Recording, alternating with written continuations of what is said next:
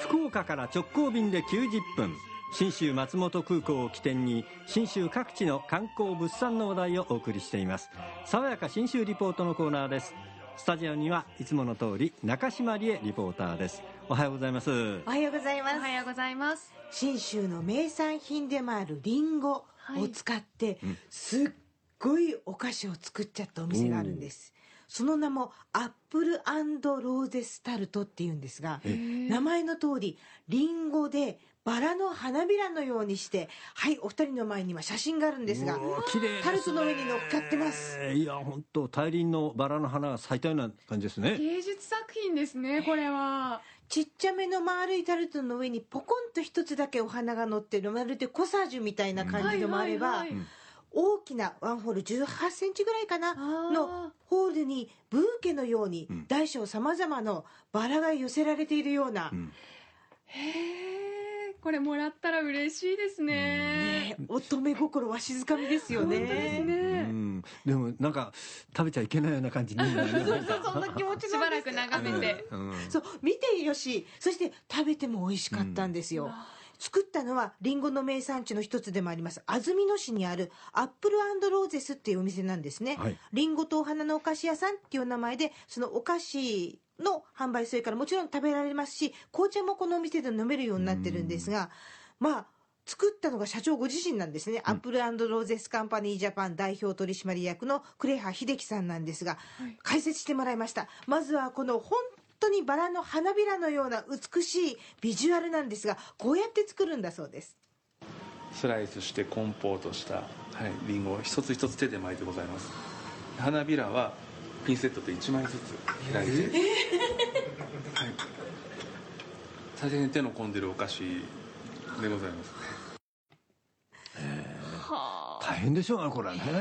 ご本人も含めスタッフでみんなであのキッチンで作るんです。って、はい。だからそのキッチン作ってる時ってもう花畑みたいになるんですっておっしゃってました、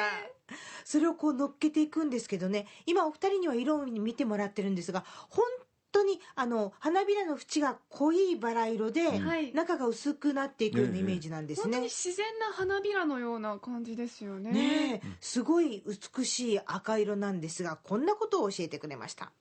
紅玉ですねのを使ってるタルトです。でこの綺麗にもう真っ赤にというかピンクにですね色が出てるんですけれどもこれ全あの一切着色料と使用しておらずあの皮から出ている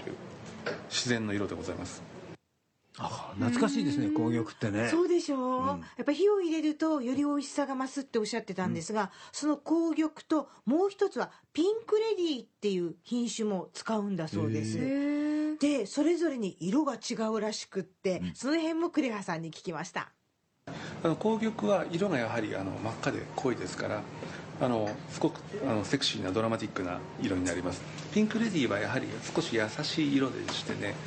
あのピンクの淡い色をしています、はい、ニュージーランドが原産で,、はい、であのライセンスで作られているあのリンゴなんですけれどもケーキになった時の色合いはもっと柔らかい。柔らかく薄いピンクですね。はい。バラもいろんなしあの数性種ありますけれどもあのなんていうんですか綺麗なあの真っ赤なバラというよりもあのオールドローズみたいなこのすごい柔らかいあのベージュのようなピンクのような、はい、色になっていきます。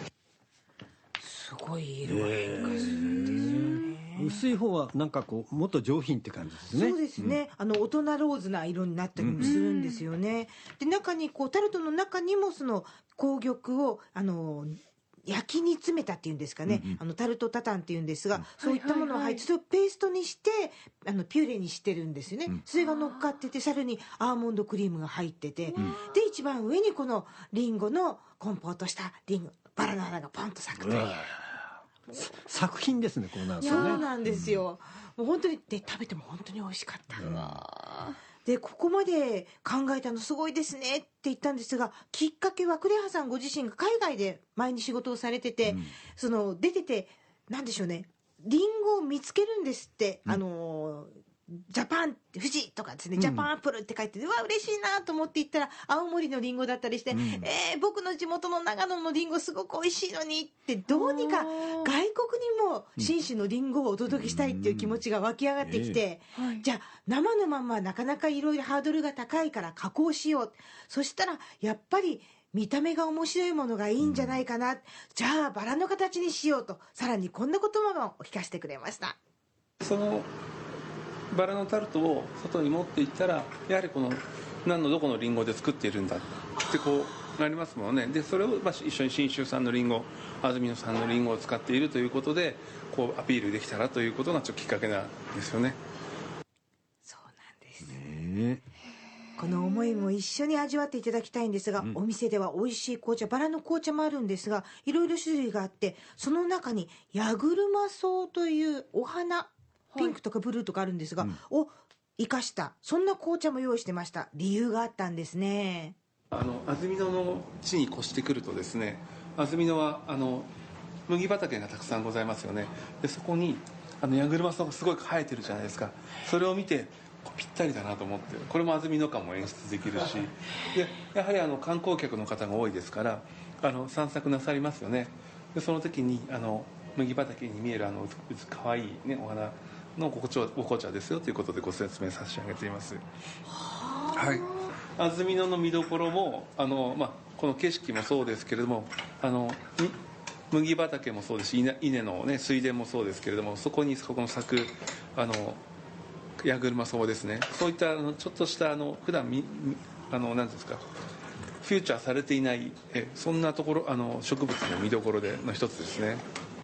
えーいろんなバリエーションがあって迷いますねこうなるそうなとねんですよ。やっぱり安曇野の空気に触れて、安曇野の水で生まれたお紅茶と一緒にお菓子いただくのが最高だと思うんですが、どうしても手元で欲しいわとかブーケ型のとかプレゼントしたいっていう方あのはいはい。冷凍で日本全国に通信販売もしてくれてますのでぜひプレゼントに悩んでる方は安曇野市のアップルローゼスのアップルローゼスタルト覚えておいていただきたいなと思います。もちろん一番おすすめは現地でいただくことですのでぜひ安曇野への旅も信州松本空港まで福岡空港から FDA 富士ドリームエアラインズの直行便が90分で1日2往復結んでますのでひとっ飛びして出かけてください。